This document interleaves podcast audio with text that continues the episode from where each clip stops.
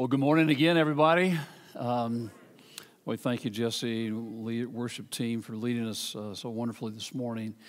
Um, uh, again, a, mention about Friends Day. Friends Day is next Sunday, November the 1st. It's also Time Change Sunday, so you and your friends get to sleep in an extra hour. Uh, invite people to join us not only live, but in, invite people to join us online as well. Uh, it's going to be a wonderful day. Uh, part of the day in- includes a, a, work day uh, for a couple hours over at McClure Elementary School, uh, just right over there on 61st Street, within a, a mile of where we are right now. Um, we're going to be doing some cleanup, fix up on the, the outside of their building uh, in, in hopes of being an encouragement to the teachers and children as they return for that, uh, the beginning of that second nine weeks shortly after that. Uh, and so if you plan on joining us to, to help with that, it'd be something your friend would enjoy helping uh, with as well. Uh, we, we would love to, to get lunch for you that day, so, but we need to know in advance that you're going to be a part of that time. So be sure and let us know so that we can have a box lunch, and those will be available at McClure uh, when we arrive for the workday uh, right again uh, after the service on that Sunday. So uh, we look forward to that. Uh, also, don't forget, excuse me, At this coming Friday night, this coming Friday night, October the 30th. Uh, we invite you, as you know, we're in this uh, time of prayer together as a congregation, uh, praying at noon and at 9 p.m. each day, either both or one or the other, or whatever time best fits your schedule. But uh, we are praying together each and every day. But then this coming Friday night at 7 p.m. here in the sanctuary, uh, we invite you to come and join us for a time when we are gathered together to pray uh, about a, a, variety of things, but especially for our country during this period of time. So please set aside that time and come and join us. We will be live streaming that as well, uh, but if you, at all possible, come and join us here in the sanctuary. Well, uh, as Miss Michelle so wonderfully pointed out, we are on number eight on the list of the fruit of the Spirit. Hard to believe that we're already to number eight, right? Uh, Galatians 5 22 and 23. But the fruit of the Spirit is love, joy, peace, patience, kindness, goodness, faithfulness, gentleness, gentleness, gentleness, the fruit of the Spirit. Uh, that word is the same word that is used by the Lord Jesus in the Sermon on the Mount uh, as he opens with those Beatitudes, the first part of chapter 5 of, of, of Matthew's Gospel. And the, the, the, the particular uh, Beatitude is found in verse 5 Blessed are the gentle. Jesus said, Blessed are the gentle, for they shall inherit the earth. Uh, another word that your translation, instead of the word gentle, may have the, the, same, which, the same word in the original language, meek. Blessed are the meek.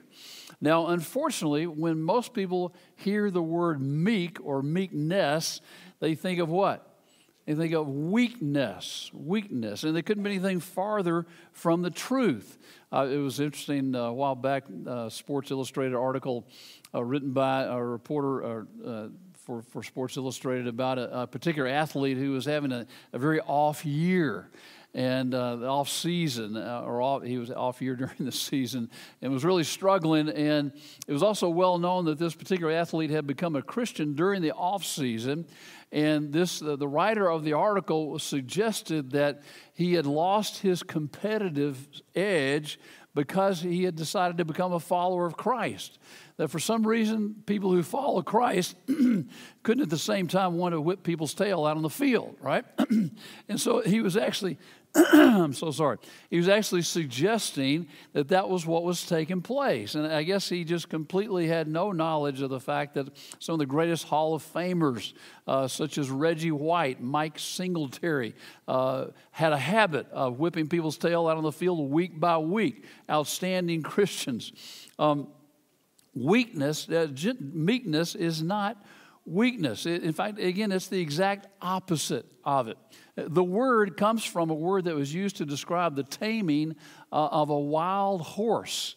Uh, taking that passion and power of that wild horse and bringing it under control for a good purpose. No less power, no less passion, but just simply brought under control for a good purpose. A good purpose. Gentleness is great power under control, great power put to good purpose Gentle people are not weak. Arrogant people are weak. Gentle people are not weak. The gentle, Jesus said, are, are, the strongest people on the planet, right? What did he say? He said, they shall inherit the earth. Now, when we hear that word inherit, we think of a deceased relative leaving money behind, right? In fact, maybe you remember the story of little Billy, four year old Billy, who went to visit his great aunt Gertrude. And uh, the first thing he did was crawl up in her lap, and, and he said to her, Aunt Gertie, would you make a, a sound like a frog? And she said, Billy, what do you mean? He, says, he said, well, well, mommy says that when you croak, we're going to go to Disneyland.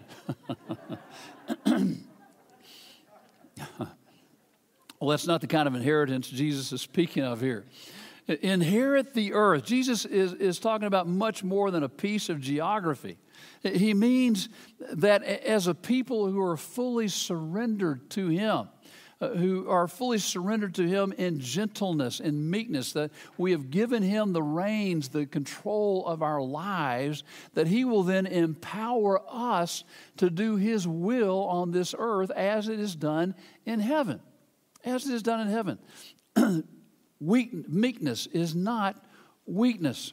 You know, it, it's something really that we rarely think about. In fact, I, I was really uh, reminded once again, amazed once again, how much the Bible talks about gentleness. It really is phenomenal.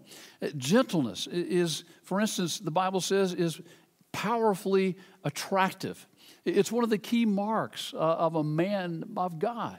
Uh, the Apostle Paul, when he's writing to Timothy, a young man that he refers to as his son in the faith, and he tells him, begins to, to, to list the, the, characteristics of a godly man. In chapter 6 and verse 11 of 1 Timothy, he says, But you, man of God, pursue righteousness, godliness, faith, love, endurance, and gentleness. Gentleness, great strength under the control of God in your life. Now, guys, especially if you're single, but for all guys, but especially if you're single, it's important to know that gentleness is something that is attractive to a good woman. How many of you remember this? How many of you remember the story of Boaz? It's found in a little tiny book in the Old Testament called the Book of Ruth, a little four chapter book. If you've never read it, I encourage you to do that. If you haven't read it in a long time, read it this afternoon. It'll take you all of about 10, 15 minutes max. Um, but again, you learn about Boaz, this little book called the Book of Ruth. Boaz was a young, successful wheat farmer or sometimes referred to as, as barley in the Old Testament. And it, one day, as he comes in uh, toward the end of the day and his harvesters have finished their work, he sees some strangers that are out in the fields uh, taking wheat from his crop. Now, it, it was actually a, a, tradition, actually part of the, of, the, of the law of Moses, that the harvesters were not to take all of the wheat. If, if they left, if they forgot some, left some behind, just failed it, if they just missed it as they were, as they were picking it and so on and so forth, or, or, or dropped it, they were to leave that because those who were poor and homeless were then encouraged to come and glean, do what they call gleaning the fields of what was left over. and so when, excuse me, when Boaz arrives, he greets his harvesters, and then he looks over in the fields at, at the gleaners. And there's one that particularly catches his attention, and that's this young lady named Ruth. Well, Ruth is, a, is poor uh, because she is a young widow. Her husband has died, and there were widows were left destitute in that culture. um, so she, so she is poor. She is out there gleaning the fields. She's also taking care of her mother in law, who is also a widow named Naomi. So Ruth is out there gathering the leftover grain in Boaz's field. Now, Boaz could have gone out there and very rudely demanded, hey, get out of here, get off my property. But to the contrary, he is very gentle with Ruth.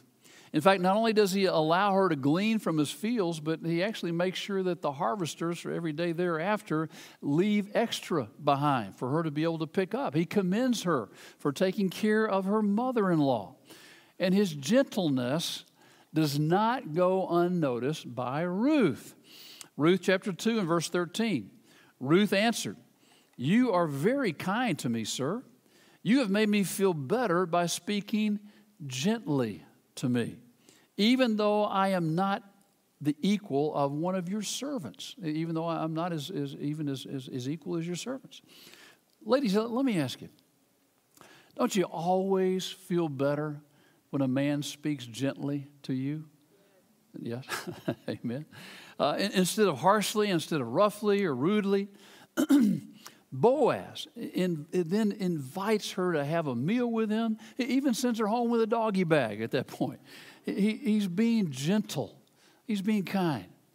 Long story short, out of that one simple incident, because he was gentle to her, they fall in love, they get married, and guess who the grandson of Ruth and Boaz was?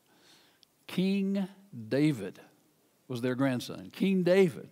And Ruth is one of only four women that is mentioned in the genealogy of Jesus. In other words, God used their marriage to ultimately bring the Messiah into this world. Now, here's the point if Boaz had been ruthless and instead of being gentle, as one commentator observed, he would have been ruthless. uh, yeah, yeah, yeah, not my words, the commentator's word. and it all started with gentleness, the, the attractive power of gentleness. True gentlemen are gentle men. And it's not just men. Gentleness, gentleness is powerfully attractive in women as well. 1 Peter chapter 3 and verse 4 says, You should be known for the beauty that comes from within, the unfading beauty of a gentle and quiet spirit, which is so precious to God. Now, now, don't misunderstand what he's saying here. Peter is not talking about a personality type, okay? He's not talking about a personality type. He's talking about inner character. You know, we, we spend so much time on, on the kind of beauty that fades or I say we, uh, not, not me. I, my beauty faded shortly after birth. but, but women typically spend a, a, fair amount of time tending to their physical beauty. Nothing wrong with that. In fact, let me speak for all the men in the room and say we appreciate that very much. But how much time do you spend on beauty that does not fade? Unfading beauty the unfading beauty of the inner character of gentleness. Of gentleness. Gentleness is powerfully attractive. Well, the Bible also teaches that, that gentleness powerfully earns respect. Respect. Proverbs 11 16. A woman of gentle grace gets respect. Gentle grace. I told a story couple of Sundays ago about Mother Teresa. She's this was this uh, the late Mother Teresa. She was this tiny, uh, barely maybe, maybe five foot tall, maybe not, uh, somewhat frail. This this tiny little Romanian nun, and she could walk into the halls of Congress. And, and, and, and they would immediately put the, have the fear of God instilled in their hearts, all these power brokers, and it, it was simply because she earned their respect with her gentleness, with the power of her gentleness. Gentleness powerfully earns respect, which, by the way, makes it a prerequisite for leadership, for leadership, for, for the most effective kind of leadership. You know, in, in business circles in terms of leadership, gentleness is not something that has, has always been necessarily celebrated, right? But an author named Jim Collins, in one of the most influential business books in the past 20 years, entitled Good to Great, uh, in his book, Collins recognized from his research that the men and women who were CEOs of companies who, which they led from good to great were all characterized by what the Bible would call gentleness. Gentleness. Well, one of those leaders was a man that Collins' profile was a man named Coleman Mockler, who was a strong believer, a strong Christian, and he was CEO of Gillette at the time. Led them from good to great. Well, Collins writes about Mockler. He describes him like this A quiet and reserved man, always courteous. Mockler had the reputation of a gracious, almost patrician that is a noble gentleman. Yet those who mistook Mockler's nature for weakness found themselves defeated in the end. in other words, Mockler was a picture of gentleness in action in the realm of this highly competitive business leadership. Gentleness earns respect. If you want to be a leader in any area of life, any area, whether a leader in business, a leader in church, a leader in government, in your home, in your school, in any organization, a great leader is a gentle leader. The greatest leaders of all time were gentle. George Washington was a gentle leader. He was known for being a gentleman, a gentleman.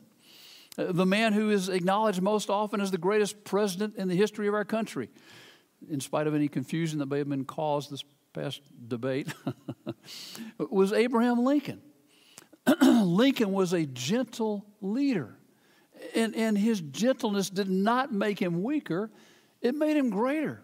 He even showed gentleness in the way that he treated the southern states after they were defeated. He gently brought them back into the Union.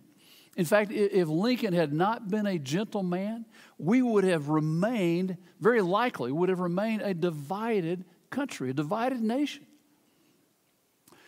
Folks, we need to pay very, very careful attention to this in our nation today.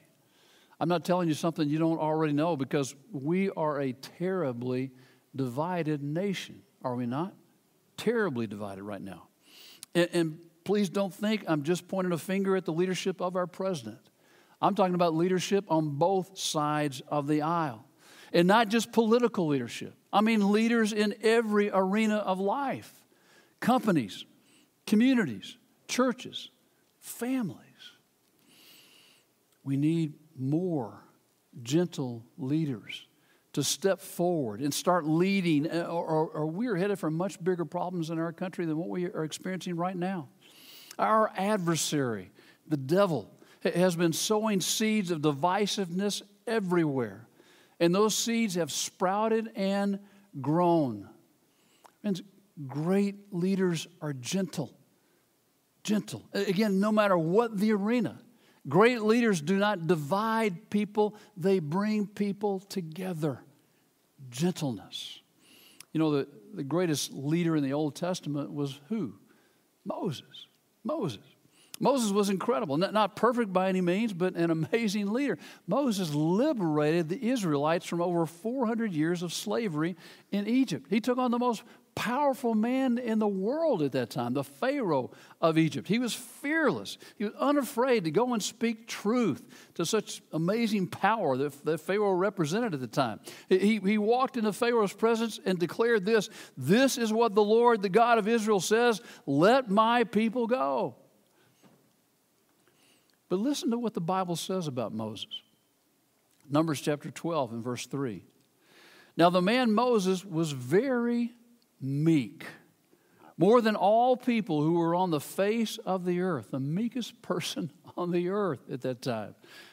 And again, meekness is not weakness.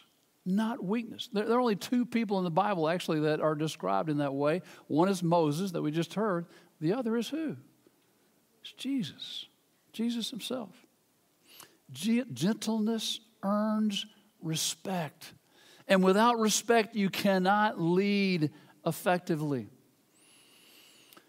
The Bible tells us, too, that gentleness is also a powerful witness, a witness to those who don't know Jesus. You know, when people look at you, and if, if you're a believer and they know you're a believer, they're going to be watching you all the time. They are going to be looking to see how you respond. If you're any different than they are, especially when it comes to your response when you're under pressure or under great stress of some kind. In fact, uh, think of your heart as a, as a container. And at any given time, that container is full. The question is, what is it full of? Uh, because when you're under pressure or in a time of stress and you get bumped, what's going to happen? Something is going to spill out, right? And whatever it is that spills out is what those who are watching you will see and remember. When you respond to pressure with gentleness, That is a testimony that will cause the world to sit up and take notice. Titus chapter 3 and verse 2. They must not slander anyone, that is, believers, Christians, must not slander anyone and must avoid quarreling. Instead, they must they should be gentle and show true humility to everyone. Friends, if you claim to be a follower of, of Jesus, you're not supposed to slander or speak evil of anyone. You're not to be quarrelsome. Instead, you are to be gentle with everybody. Show true humility to everybody. I mean, that is a tall order at any time, but especially right now, is it not? Especially right now. Because that means even with people who are of a different political party, even with people who may vote different than you plan to vote, gentle, humble. 1 Peter 3 and verse 15. He writes, Instead, you must worship Christ as Lord of your life. And if someone asks about your hope as a believer, always be ready to explain it. But do this in a gentle and respectful way. Gentle and respectful. As I heard someone say years ago, if you don't give them a reason to trust you, then how can you turn around and ask them to trust Jesus? The first question they're going to wonder about is not, is the Bible credible? They want to know if you are credible. You know, one person that is a well known evangelist, uh, um, in des- describing what he felt like was the key to being able to so effectively reach people for Christ as he has, had done, he said it was this Build a bridge of love between your heart and theirs, and Jesus will walk across. Build a bridge of love between your heart and theirs, and Jesus will walk across. Well, that's a, a good segue into this final truth about gentleness this morning. and that is this gentleness makes you like Jesus. Makes you like Jesus.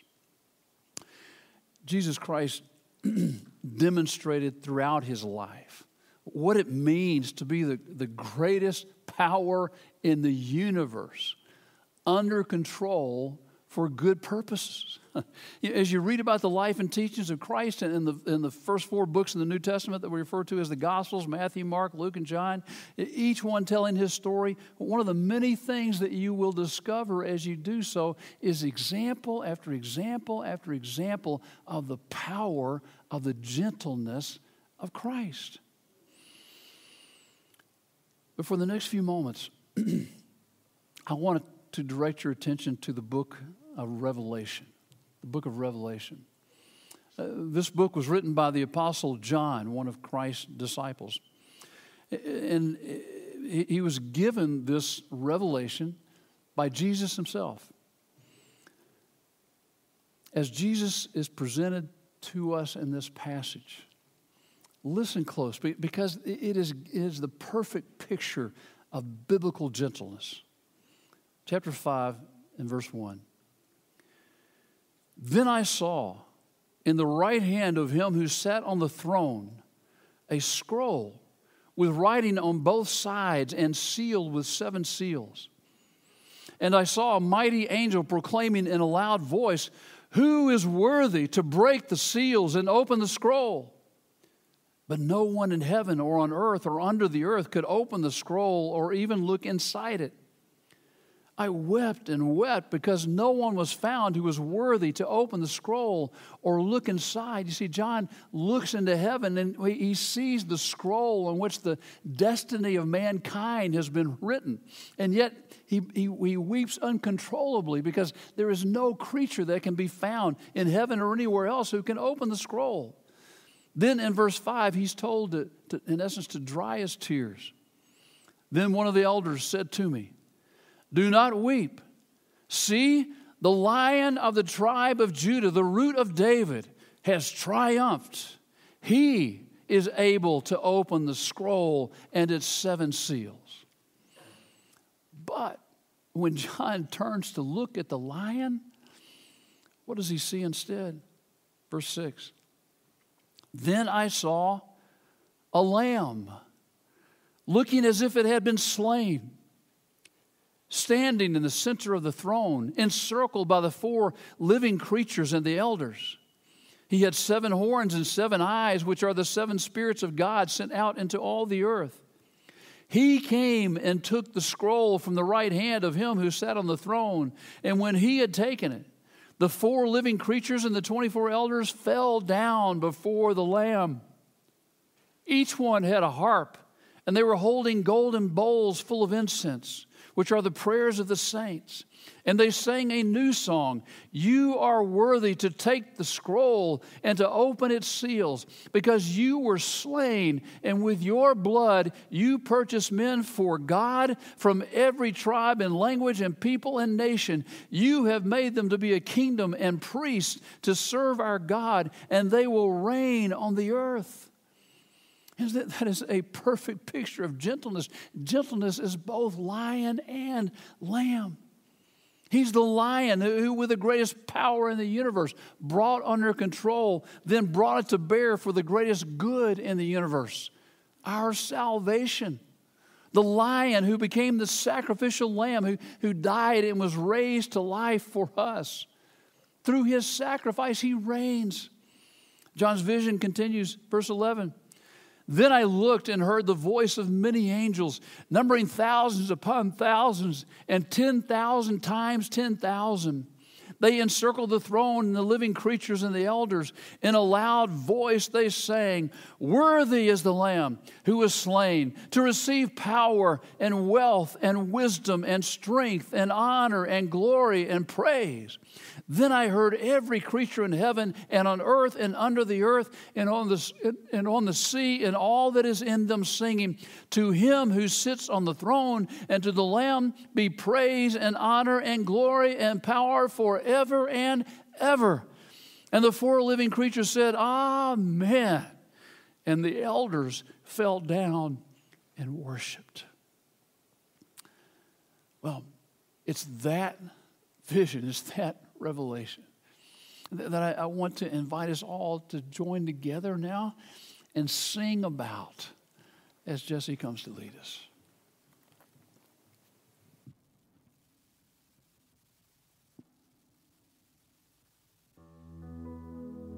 And all God's people said, Amen.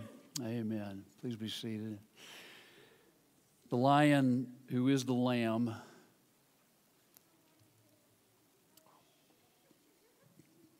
extends to us the greatest invitation that the world has ever known. Matthew chapter 11, verse 28. Come to me, all you who are weary and burdened.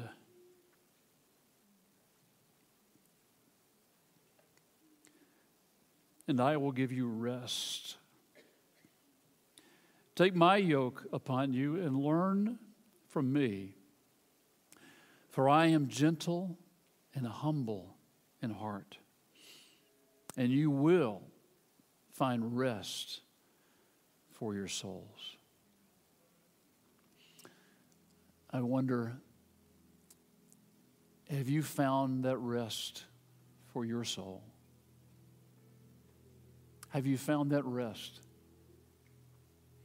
Or are you out there in, in this crazy COVID world? getting more and more weary and burdened.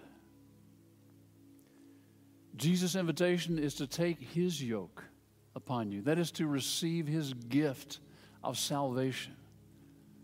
That's why he died on the cross and rose from the dead. He did that for you. He wants you to receive that gift not so that you might be weak, but that you might be gentle like him. His meekness was not weakness.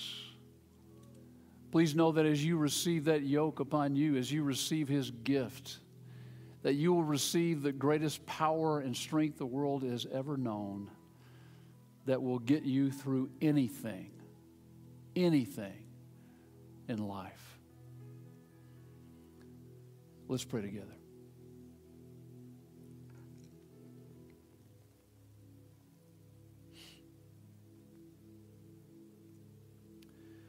With your head bowed and, eyes closed, if you're listening to these words and you are ready to receive that invitation into your heart, you're ready to receive that gift of eternal life for yourself.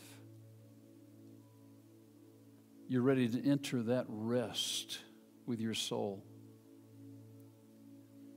Would you take the time to, to let us know that?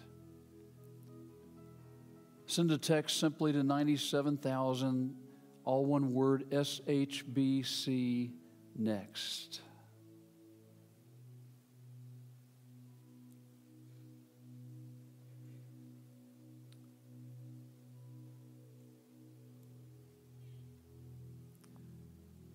Lord Jesus, we give you thanks that you are our gentle Savior. That you took the greatest power and strength in the universe and brought it under control in order to die on the cross to purchase our salvation.